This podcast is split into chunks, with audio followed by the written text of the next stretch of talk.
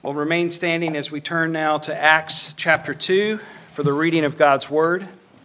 Verse 1 When the day of Pentecost arrived, they were all together in one place. And there suddenly came from heaven a sound like a mighty rushing wind, and it filled the entire house where they were sitting. And divided tongues as of fire appeared to them and rested on each one of them. And they were all filled with the Holy Spirit and began to speak in other tongues as the Spirit gave them utterance. Now there were dwelling in Jerusalem Jews, devout men from every nation under heaven. And as this sound, and at this sound, the multitude came together, and they were bewildered because each one was hearing them speak in his own language. And they were amazed and astonished, saying, Are not all these who are speaking Galileans? And how is it that we hear, each one of us, in his own native language? Parthians and Medes and Elamites and residents of Mesopotamia, Judea and Cappadocia, Pontus and Asia, Phrygia and Pamphylia, Egypt and the parts of Libya belonging to Cyrene, and visitors from Rome, both Jews and proselytes, Cretans and Arabians, we hear them telling in our own tongues the mighty works of God. And all were amazed and perplexed, saying to one another, What does this mean? But others, mocking, said, they're filled with new wine. But Peter, standing with the eleven, lifted up his voice and addressed them Men of Judea and all who dwell in Jerusalem, let this be known to you and give ear to my words. For these people are not drunk, as you suppose, since it's only the third hour of the day. But this is what was uttered through the prophet Joel. And in the last days it shall be, God declares, that I will pour out my spirit on all flesh, and your sons and your daughters shall prophesy, and your young men shall see visions, and your old men shall dream dreams. Even on my male servants and female servants in those days I will pour out my spirit, and they shall prophesy. And I will show wonders in the heavens above and signs on the earth below blood and fire and vapor of smoke. The sun shall be turned to darkness and the moon to blood before the day of the Lord comes, the great and magnificent day. And it shall come to pass that everyone who calls upon the name of the Lord shall be saved. Men of Israel, hear these words. Jesus of Nazareth, a man attested to you by God with mighty works and wonders and signs that God did through him in your midst, as you yourselves know, this Jesus, delivered up according to the definite plan and foreknowledge of God, you crucified and killed by the hands of lawless men. God raised him up, loosing the pangs of death, because it was not possible for him to be held by it. For David says concerning him, I saw the Lord always before me, for he is at my right hand that I may not be shaken. Therefore my heart was glad and my tongue rejoiced. My flesh also will dwell in hope. For you will not abandon my soul to Hades or let your Holy One see corruption. You have made known to me the paths of life. You will make me full of gladness with your presence. Brothers, I say to you with confidence about the patriarch David that he both died and was buried, and his tomb is with us to this day. Being therefore a prophet, and knowing that God had sworn with an oath to him that he would set one of his descendants on his throne, he foresaw and spoke about the resurrection of Christ, that he was not abandoned to Hades, nor did his flesh see corruption. This Jesus God raised up, and of that we are all witnesses. Being therefore exalted at the right hand of God, and having received from the Father the promise of the Holy Spirit, he has poured out this that you yourselves are seeing and hearing. For David did not ascend into the heavens, but he himself says, The Lord said to my Lord, Sit at my right hand until I make your enemies your footstool. Let all the house of Israel therefore know for certain that God has made him both Lord and Christ, this Jesus whom you crucified. Now, when they heard this, they were cut to the heart and said to Peter and the rest of the apostles, Brothers, what shall we do? And Peter said to them, Repent and be baptized, every one of you, in the name of Jesus Christ, for the forgiveness of your sins, and you will receive the gift of the Holy Spirit. For the promise is for you and for your children and for all who are far off, everyone whom the Lord our God calls to himself. And with many other words, he bore witness and continued to exhort them, saying, Save yourselves from this crooked generation. So those who received his word were baptized and were added that day about 3,000 souls. And they devoted themselves to the apostles' teaching and the fellowship, to the breaking of the bread and prayers. And awe came upon every soul, and many wonders and signs were being done through the apostles. And all who believed were together and had all things in common, and they were selling their possessions and belongings and distributing the proceeds to all as any had need. And day by day, attending the temple together and breaking bread in their homes, they received their food with glad and generous hearts, praising God and having favor with all the people. And the Lord added to their number day by day those who were being saved. Let's pray together. Lord, as we come to your word now, we've, we've heard it. Now speak it into our lives by your Spirit. Lord, help us to understand what your word says and what it means for us. Convict us of sin. Increase our faith, Lord. Cause us to see great and wonderful things now. In Jesus' name, amen. I know it's a long time to stay standing. Thank you.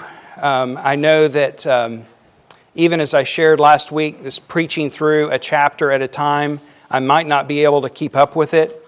Uh, just this week, I almost gave up on the notion because there is so much here. But I recommitted myself to say that we're going to do this because, again, I think this is a good practice, both for me and my studies, uh, to get the big picture, to keep the big picture before us.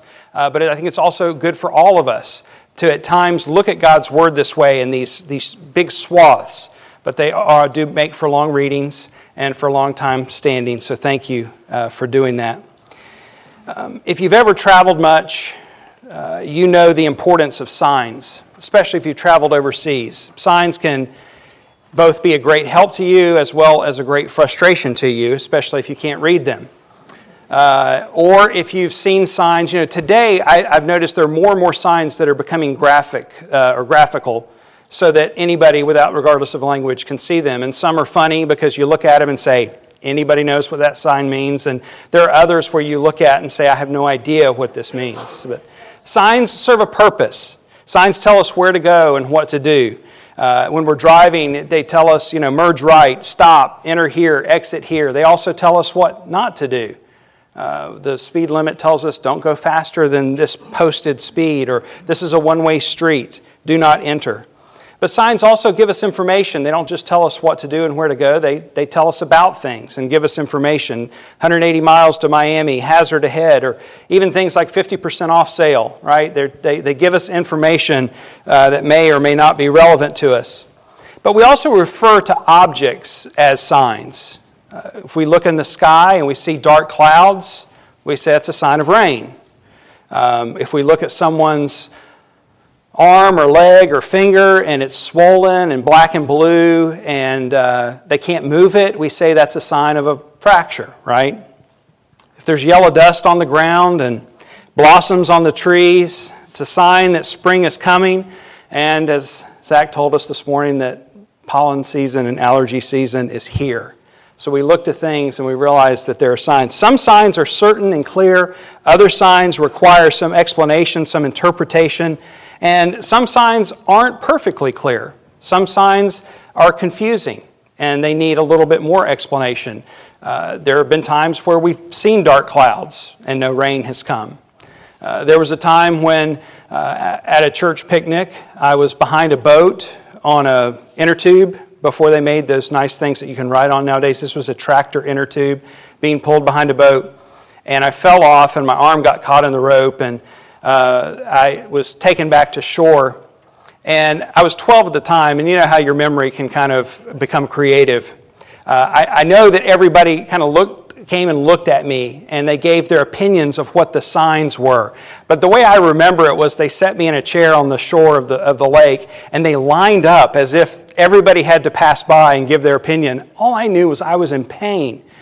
But they, people came and they looked and they said, well, it's, it's not really black and blue and it's really not swollen that much, just a little bit. Maybe it's a strain or, or sprain. And, you know, can you move it? And I could move it a little bit. No, no, it's not broken. So my parents finally took me to the hospital and by that evening, we learned that this was not only a break, but it was uh, a, a, bad break. It was going to require surgery and, and a, a, a, hospital stay and so forth. So the signs weren't clear. And we needed a, a, doctor. We needed someone with special tools and equipment and some expertise to look at this and say, oh no, we can see the break and uh, you know, this needs this treatment. Well, I think for the people of God, they had the prophets, they had the Psalms that were, many were prophetic, including messianic Psalms like we look at today, but they didn't quite understand everything. And even as these things happen, you know, we have the ability to look back and say, how could they miss it? It was right there all along. But we see an example today of devout men and women who had to have Scripture explained to them and taught to them. This isn't a bad thing. Um, can we not all remember different points in times where we had read Scripture over and over and then someone explained it to us and we thought, oh, I've never seen that before. I've never understood that before. So this isn't a bad thing. This is just part of growth and maturity. We see certain patterns emerge in Scripture, and today is an example of one of those where uh, a sign is given, the sign is explained, and then there's a result or a fruit of that sign. And so that's one of the patterns that we see uh, in this second chapter of Acts, and it's how we're going to look at it today the sign, uh, the explanation, and the fruit. So let's begin in verse 1 with the sign itself. In verse 1, the day of Pentecost arrived. They were all together in one place. So this has been about a week since the ascension of the Lord uh, to, to Pentecost now. And if you remember last week, he told them, wait, wait for the promised Holy Spirit. He didn't tell them how long. Uh, and as we know with, with prophecy and so forth, sometimes it's a short time and sometimes it's long. And so maybe some of them thought it was going to be any moment and others thought it was going to be a long time. Uh, Pentecost comes. Pentecost was a, uh, something they were all accustomed to. It was a national holiday. It was a high Jewish festival, one of three uh, Jewish festivals that were celebrated annually.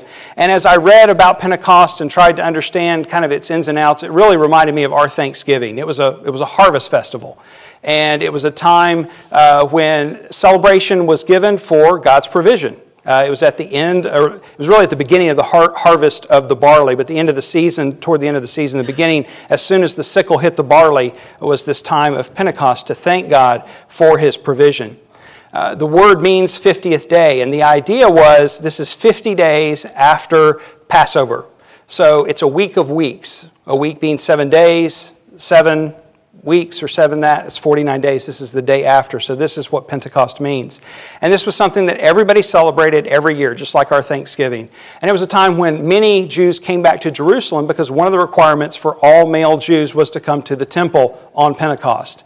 And so a lot of people would have been in town uh, to celebrate this. And in god's providence this sign is given before all of these visitors and, and the people.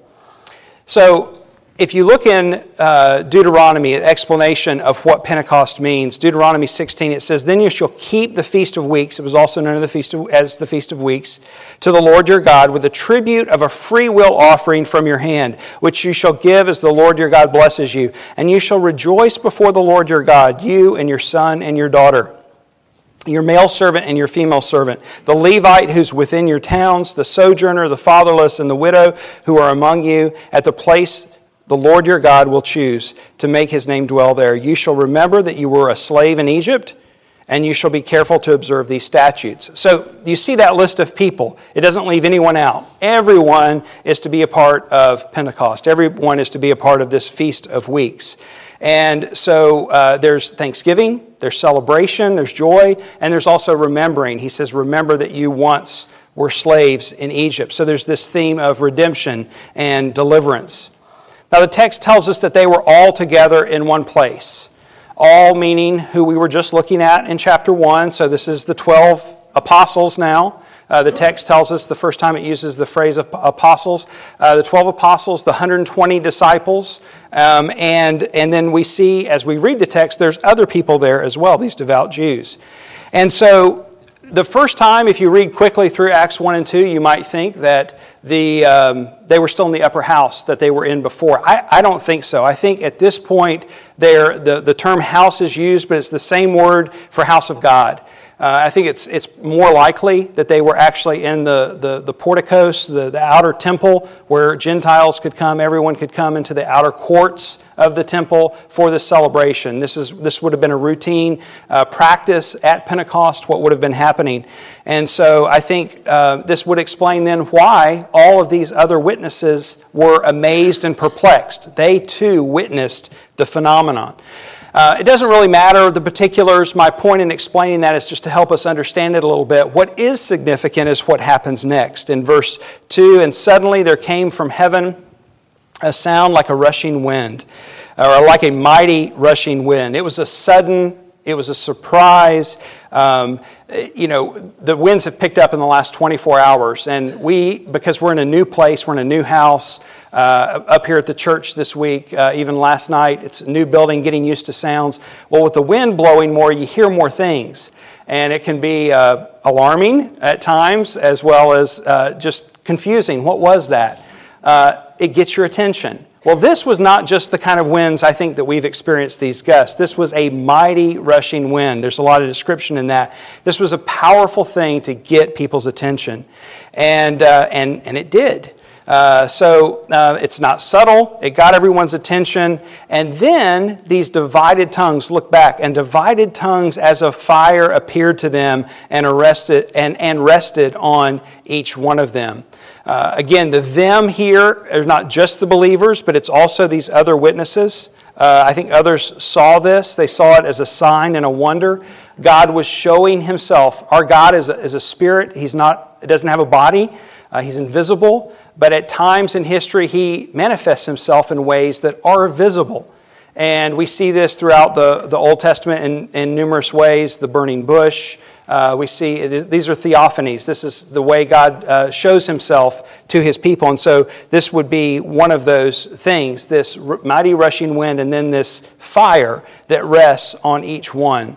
Um, fire, of course, is a symbol of the way that the Lord reveals himself. I already mentioned the burning bush. Uh, we see it uh, with the temple, the tabernacle, and later the temple, the pillar of fire. We talked about the cloud last week. Now we see the fire. Uh, Elijah went to heaven in a chariot of fire. And so, fire is, is of course, a, a sign of God's presence. And although the word tongue is used to describe the shape of the flame, and if you think about it, if you look at a candle, you know, you can understand, or if you look at a small flame, you can understand. We talk about tongues or flames, you can see why that, that description would have been used. But I don't think it was just a coincidence that the description was used. It was pointing to something that was about to happen, of course. And that is something supernatural, something miraculous was going to happen that again was going to get everyone's attention. So, this new dawn is, is appearing. Uh, they were all filled with the Holy Spirit, the text says, and began to speak in other tongues as the Spirit gave them utterance. You know, John the Baptist had prophesied, I, you know, I've baptized with water, but Jesus, He will baptize you with the Holy Spirit and with fire. And we see this being fulfilled now. So, unlike the previous days when God's Spirit had shown up at different times and places in history for different purposes, now the whole idea of God being with His people was new. Uh, you think of the idea of tabernacle, right? Uh, God came and revealed himself in a certain way, and he was with his people in the tabernacle, later the temple. Uh, he led them, but there was still separation, wasn't there? Uh, only the priests could go into the holy place, and only the high priest could go in the most holy place or the Holy of Holies. And so the people were aware of that. If you remember, the, the, the, the entire nation of Israel would camp out around the, the temple, or the tabernacle would be in their center. So they would see this daily. Uh, they would know God's presence was with them, but it was still somewhat removed. And then God puts on flesh and he tabernacles among us. That's the word for the idea of him putting on flesh, that he came and lived among us. His name is Emmanuel. But even then, it was just for 33 years, wasn't it? And you and I didn't get to experience that. So there was this temporary sense. But before he left, he promised his disciples to send the Helper. And as we saw last week, he said, It's to your advantage that I go away, that the Spirit will come. And so we have an advantage. that we have the Holy Spirit now with us. As believers, the Holy Spirit dwells in each one of us, not in a temporary way, but in a permanent way. And sometimes this is hard for us to believe because, frankly, sometimes we don't feel it. Sometimes things happen. Uh, we do things and we think, you know, how could I have the power of the Holy Spirit if I did this or if I did that? And we have to come back to truth and be reminded that God's Spirit is with us. But it also points to the fact that we are still fallen and we're still wrestling in these fallen bodies with, with sin and the effects of sin and, and the presence of sin with us. And we look for a day when that fellowship will be made perfect. And John writes in the book of Revelation, chapter 22, describing that day No longer will there be anything accursed, but the throne of God and of the Lamb will be in it, and his servants will worship him, they will see his face. That's what we long for, right? When we're with God perfectly and the veil is removed, right? The thing that we look through now dimly as a glass is gone. So, this was a sign and a wonder, and the purpose of it was to magnify Christ and to edify believers. We know that because that's what the Spirit does. And First Peter tells us that as, as it's uh, describing how the gifts are administered, right? The, the, the gifts of the Spirit just like this was up to the Spirit, the Spirit's prerogative here in who He gave the tongues to, He also gives gifts according to His own prerogative. But He gives them for two purposes. One is to magnify Christ, and the other is to edify believers. 1 Peter 4 As each has received a gift, use it to serve one another as good stewards of God's varied grace. Whoever speaks is one who speaks oracles of God, whoever serves is one who serves by the strength that God supplies, in order that in everything God may be glorified through Jesus Christ. So, glorifying Christ is one of the purposes of this administration of the Spirit. The other, 1 Corinthians 12 7, in a longer explanation of the gifts of the Spirit, to each is given the manifestation of the Spirit for the common good. So, the gifts aren't given to us for our own whims, for our own benefits, but for the, they're for the benefits of each other. And this is how we're to use our gifts to benefit one another.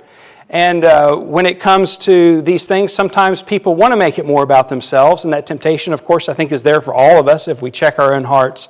And we have to remember it's to magnify Christ and to benefit, excuse me, benefit others.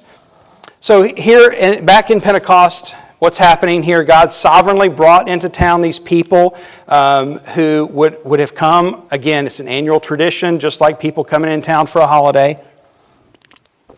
My allergies have really been hammering me this week, so I'm dry. Sorry. They would come into town, they would hear the gospel, God would save at least 3,000, and then they would go back out with the gospel message. All of this within God's plan. And Luke provides this list of people that are, uh, it's a pretty exhaustive list. We don't have time to unpack it, but this not only certain geographies that are covered, but also language groups. So now God's truth is no longer confined to the nation of Israel. It's no longer confined to a geographical place Jerusalem and Israel, but it's now going to go and become worldwide. The gifts of languages that the, the disciples got were understandable languages. They were known languages, real languages. These were not languages they had studied. That's why it was a miracle. That's why those who heard it were surprised. Why? How do these Galileans know these, you know, kind of rednecks? That's the, the, the way that the Galileans were seen. Um, how did they learn our language and how are they speaking it? Because it was so dramatic, happened so quickly. Well, this was a supernatural work of God. It was a miracle. This was not a, a, common occurrence. There's not an explanation for this. And it was devised to get people's attention. It was devised to get credibility to both the message and the messenger. And it was devised to give glory to God. And we see that happen in the text. If you look in verse 7, they were amazed and astonished, right? It got their attention. If you look down in verse 37, their response was, Brothers, what shall we do? Right? It gave, they, they, they received the message as credible and they responded to the conviction of the Holy Spirit. And then in verse 41, about 3,000 received his word and were baptized. They gave glory to God. So the purposes were achieved here in the giving of this sign and wonder. The purpose of a sign is never a sign, uh, is never the sign itself, right? Have you ever seen the sign it's usually in the comedic section of a store. This is a sign, right? The reason, I mean, if you've never seen it, you know, it's because it's kind of silly. Uh, it makes you laugh. I don't know why, you know, maybe I should get that and, and put that in my office because what's the point of that, right? The point of a sign is to point you to something else, and that's what makes that funny. This is a sign. Okay, what? You know. A sign points to something other than itself. It always has an object. And unfortunately, many Christians get wrapped up in the sign itself, and even today, people in the name of Christ get wrapped up in this. The purpose of the sign was always to point to Christ, to magnify uh, God.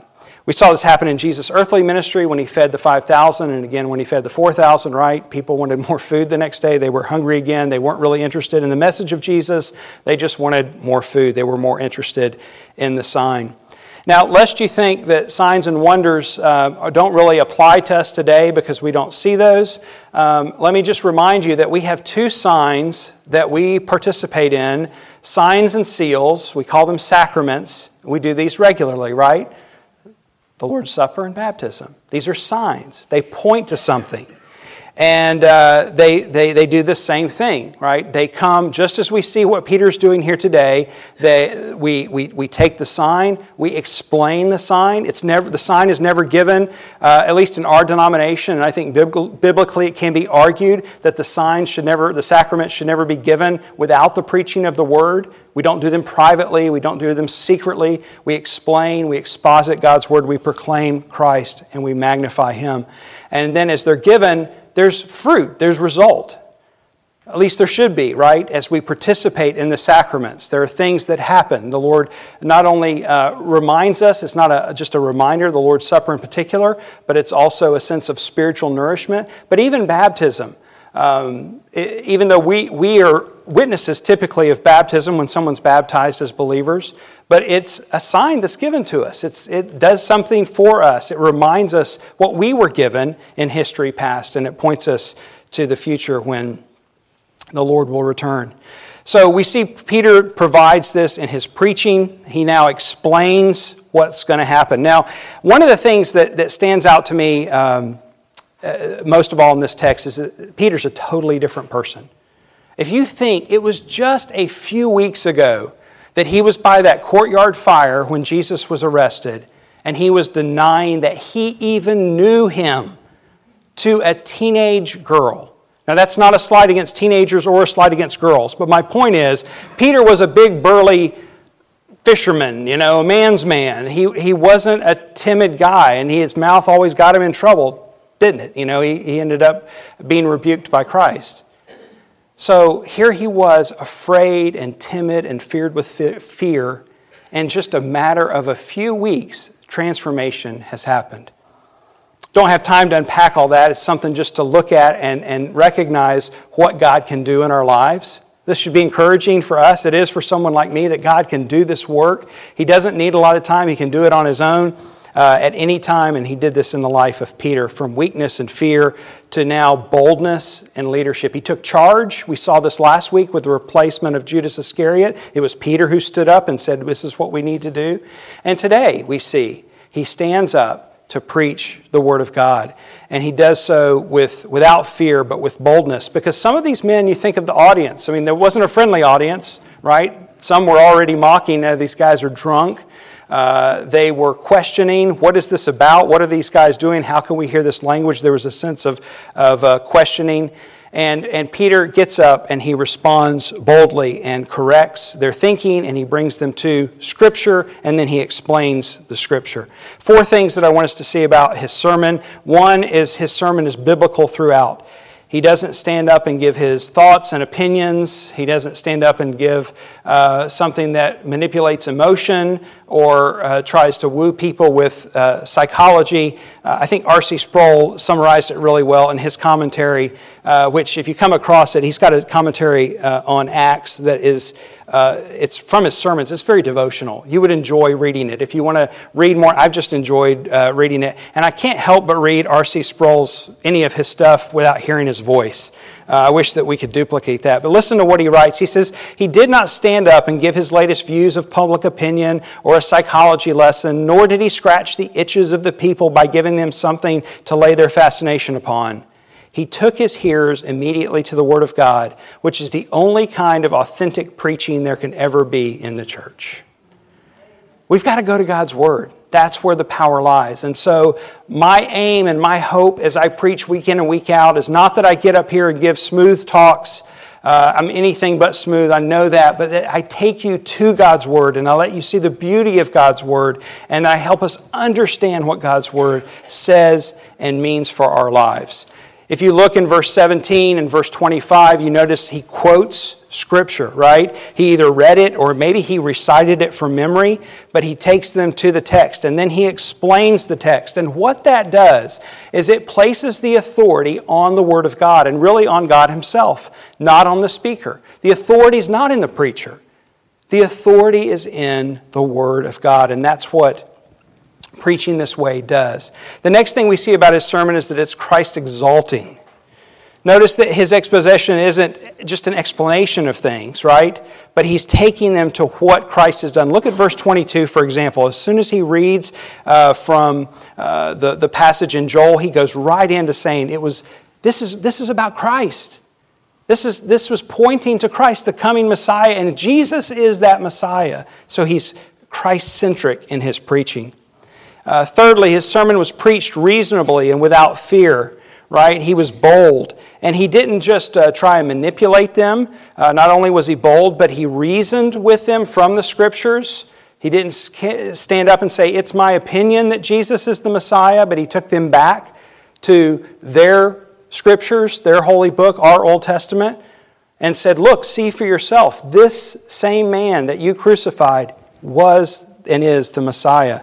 So he was bold and he was clear and he used he preached with reason. And then fourth, his sermon people called his sermon called people to faith and repentance. His sermon called people to faith and repentance.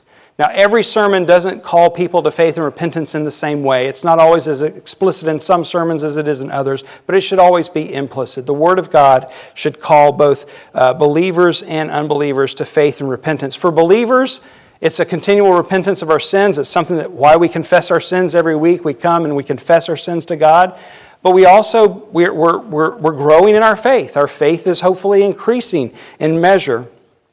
But I think any sermon should, that, that, that is aimed to help us, that's both uh, biblical and Christ centric, is going to have some components uh, like this the holiness of God and our own sinfulness.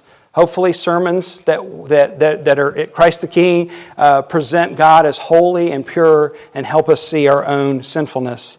Uh, hopefully, our sermons show the beauty of the law and of the grace that meets the requirement of the law that we can't, right? Uh, hopefully, it shows the freedom of faith in Christ that releases us from earning anything. The gospel, right? That hopefully that is proclaimed as we preach that this is not a burden on us, but actually a freedom after that conviction of sin. We realize that in Christ our sins have been dealt with and that we've been imputed with His righteousness and we're free now. His yoke is easy and His burden is light and also the relief of repentance and the restoration that brings joy. That no, our lives are not perfect, and yes, we still struggle, but God is doing a beautiful work in each of our lives in restoring and, and building us into the image of Christ. So, this doesn't mean that preaching is a formula, uh, that we, we, we, there's a formula that we follow, but that preaching isn't just a good talk. Preaching takes us to God's Word and shows us who God is. So, this is what Peter does in this example the sign, now the explanation, and then finally the fruit. Verses 37 to 47, we see the evidence of the preached word. In that very, in, in, right away in verse 37, what happens? They were cut to the heart and asked, Brothers, what shall we do? The preacher doesn't cut hearts. Um, a preacher who tries to cut hearts, I think, can be uh, in danger of trying to manipulate people. That's the Holy Spirit's job. The preacher proclaims the word, the truth, and the Holy Spirit does the work of cutting our hearts. And hopefully, the preacher's heart is cut with the hearer's heart. So it's the work of the Holy Spirit, and it's evidence that the Holy Spirit is at work when people are convicted of sins. It's evidence that God's at work. And it's a clear sign of his effectual calling when people respond, What should I do? What am I to do? Which is exactly what happened And the crowning evidence that we see is that they received the word. In other words, they believed, and about 3,000 were added to the, the number there that day. Uh, the second fruit of the sign uh, really is an explanation. They devoted themselves to the apostles' teaching and to the fellowship, to the breaking of bread and the prayers. I think when I read that, I left out the article the. The articles here are important because they point us to specific things, and they give us an outline of what marks a biblical church. These are some of the marks of what a church should look like according to Scripture. Now, we live in a day and age when uh, churches are marked more by people's preferences and, and uh, you, you can see this when you talk to people, why people leave a church. You know, they, they, they, maybe they take a vow and a commitment and those preferences aren't met or there's something more exciting down here. Our preferences are fine. There's nothing sinful necessarily about our preferences. But there ought to be marks from Scripture of what the church is and looks like that aren't up for negotiation so that we know what it is that God requires of us when we come together. And I think we can see this in a number of places in Scripture, and I'll just show you these two. The one that we have before us today the preaching of the Word. This is, this is what Peter's describing, devoted themselves to the apostles' teaching. Uh, this would later become the canon of Scripture. Uh, so they preach the Word. There's fellowship and living in community. This is another mark of a biblical church. The sacraments, um, there's some debate over whether the breaking of the bread was, was the Lord's Supper or not. I think the definite article there points to that, even though the definite article isn't in English here, it is in the Greek. So it points that this is the Lord's Supper, and then to prayer as well. So these are four marks of a biblical church, and hopefully these are things that will always define uh, Christ the King preached word, fellowship, living in community, sacraments, and prayer. And just to, to give you another passage where the same thought is not as, the, the list isn't as lengthy, but it's the same pattern that we see in the Great Commission, right? When Jesus sent out his disciples, what were they to do? Make disciples, teaching them to obey all I commanded you, baptizing them, sacraments, teaching. We see these things. We know Christ taught his disciples to pray. So we see these patterns elsewhere in Scripture of what the church should look like. So it's not up just simply to our preferences. We can have those, but it's really up to what God's Word is as far as how the church is defined. Um, another aspect of, uh, of this before we wrap up, of this preach word, the fruit that we see here, is this description of how they cared for each other, how they lived in community. Um, this uh, passage of Scripture has been, I think, uh, misunderstood by some. Some have used it so, to support the idea of communism, that we would all live communally together, and that description, somebody could maybe try and understand that. I don't think that's, that's here. It certainly wouldn't be supported by larger parts of Scripture. Um, I think we have to understand communism, communism is rooted in atheism. And although communism may not be the battle that it was uh, 50 you know, years ago, uh, secular humanism, which is an offspring of that same thought pattern of atheism, God doesn't exist, and humans can do everything in their own power, is certainly uh, a battle that we fight to this day. But what we see here in this, in this passage, but also in the larger passage of Acts, is that people gave of their own volition as they were led and we're free. And of course, we know this from 2 Corinthians, right? That God loves a cheerful giver. Each one must give as he's decided in his heart, not reluctantly or under compulsion, for God loves a cheerful giver.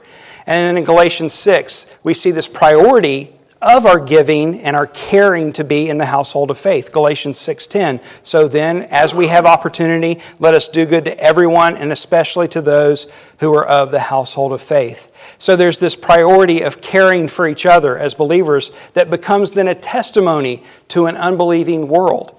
That ought to be a, mark of our church. Now of course this doesn't do away with the command to care for the poor when Christ announced his ministry, he quoted Isaiah in Luke, right, Luke 4, and he said, The Spirit of God is upon me to proclaim good news to the poor. We see the command throughout the Old Testament. We know that Israel was disobedient in this and that they, they lived high on the hog and didn't care for the poor. That command is still there. This doesn't uh, remove that, but it shows where the priority is that there should be a sense of caring, that we're aware of each other's needs, that we're caring for each other's needs, and that people who come in and join our our congregation know that they are also being cared for. And I can tell you, just in the short time that we've been here, it's been a great testimony and encouragement to me to see how you are doing that. So I praise God for that. The last thing I want to point out from this text, and that is the last part of the, of the text itself, that they were praising God and having favor with all the people. Uh, so the Lord was adding to their number. Uh, every day, it says, the Lord added to their number day by day those who were being saved. Let me work backwards through this. Uh, because it's the Lord who saves, we don't control the numbers that are being added to it. We know this, right? Jesus promised that, uh, rather, uh, we, we don't control the, the, the, number of that. That's the second point. But coming back to this, uh, the question, though, remains are we praying to that end? Right? We, we can't control who responds to the Spirit. But are we praying to that end, that the Lord would bring in the harvest? And are we laboring to that end? How will they hear unless someone speaks, unless someone preaches, unless someone proclaims the good news? So, as a challenge, can we pray to that end? Can we pray as a congregation that the Lord would add to our midst those who are being saved? The second thing, working backwards, is they had favor with all people. Again, this is something that we don't have control of completely, right? Jesus promised that the world hate, hated him, the world's going to hate us.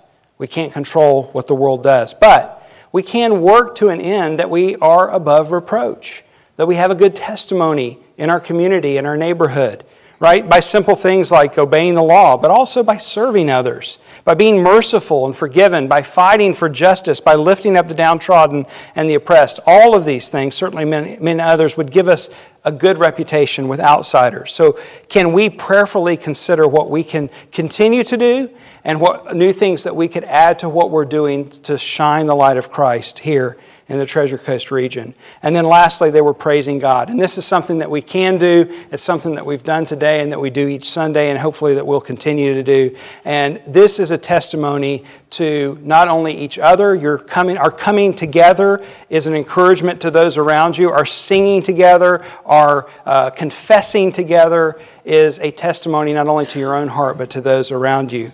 So, can we pray that God would give us more and more opportunities to do that, not just together as a church on Sunday, but to praise Him outside of the four walls as we have opportunity? So, a sign and a wonder were given, it was explained, and it produced fruit. And I don't think that the timing of this was a mistake, uh, that this all happened on Pentecost. Remember, Pentecost was a harvest festival, and God is reaping a harvest.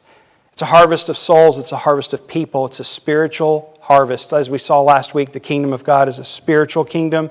And so he is, at this point in history, as we're looking today, beginning the reaping of this harvest that continues to this day. This harvest is still going on. And so, this message that Peter proclaimed is a message for us today repent and be baptized. If you have never put your faith in Christ, I would call you today to look to Christ in faith to repent of your sins and find the forgiveness that's in Him. But for you who are believers, I want to encourage you to pray to the Lord of the harvest that He would send out more laborers, to be aware of the harvest that He's bringing in and pray to that end. Work toward the harvest by sharing the hope that we have within us. And also rest in the completeness of the harvest. Rest in that you are God's child and that you're forgiven uh, from the words of Jesus, he says, I give them eternal life, and they will never perish, and no one will snatch them out of my hand. Let's pray. Father, thank you for your word. Thank you for your goodness to us in Christ. Thank you that you uh, have made clear to us who you are, uh, what you've required of us, and then what you've done when we couldn't meet that requirement. That you have done uh, and the work of both the, the one who is just and the justifier of our sins. Thank you for that work. Lord, I pray that you would make us a church that's marked by being biblical, that we're committed to the preaching of the word, that we're committed to prayer, to the sacraments, to living together in community and in faith, sharing with each other the burdens and the needs that we have. Lord, that that would then be a testimony to others that as they come in, this would be a church that's marked by the preaching of the word, the declaration of the gospel, uh, us giving the reason for the hope that we have in us, that we might see, Lord, people being added to our midst, those who are being saved. Lord, would you do that? And I pray that you would use the people in this very room to accomplish that as they speak to their friends, their neighbors, their family members, their loved ones, Lord, that the gospel would ooze out of us, both in word and deed, and that you would call many to yourself and save them for your glory and for your great name. And it's your name I pray. Amen.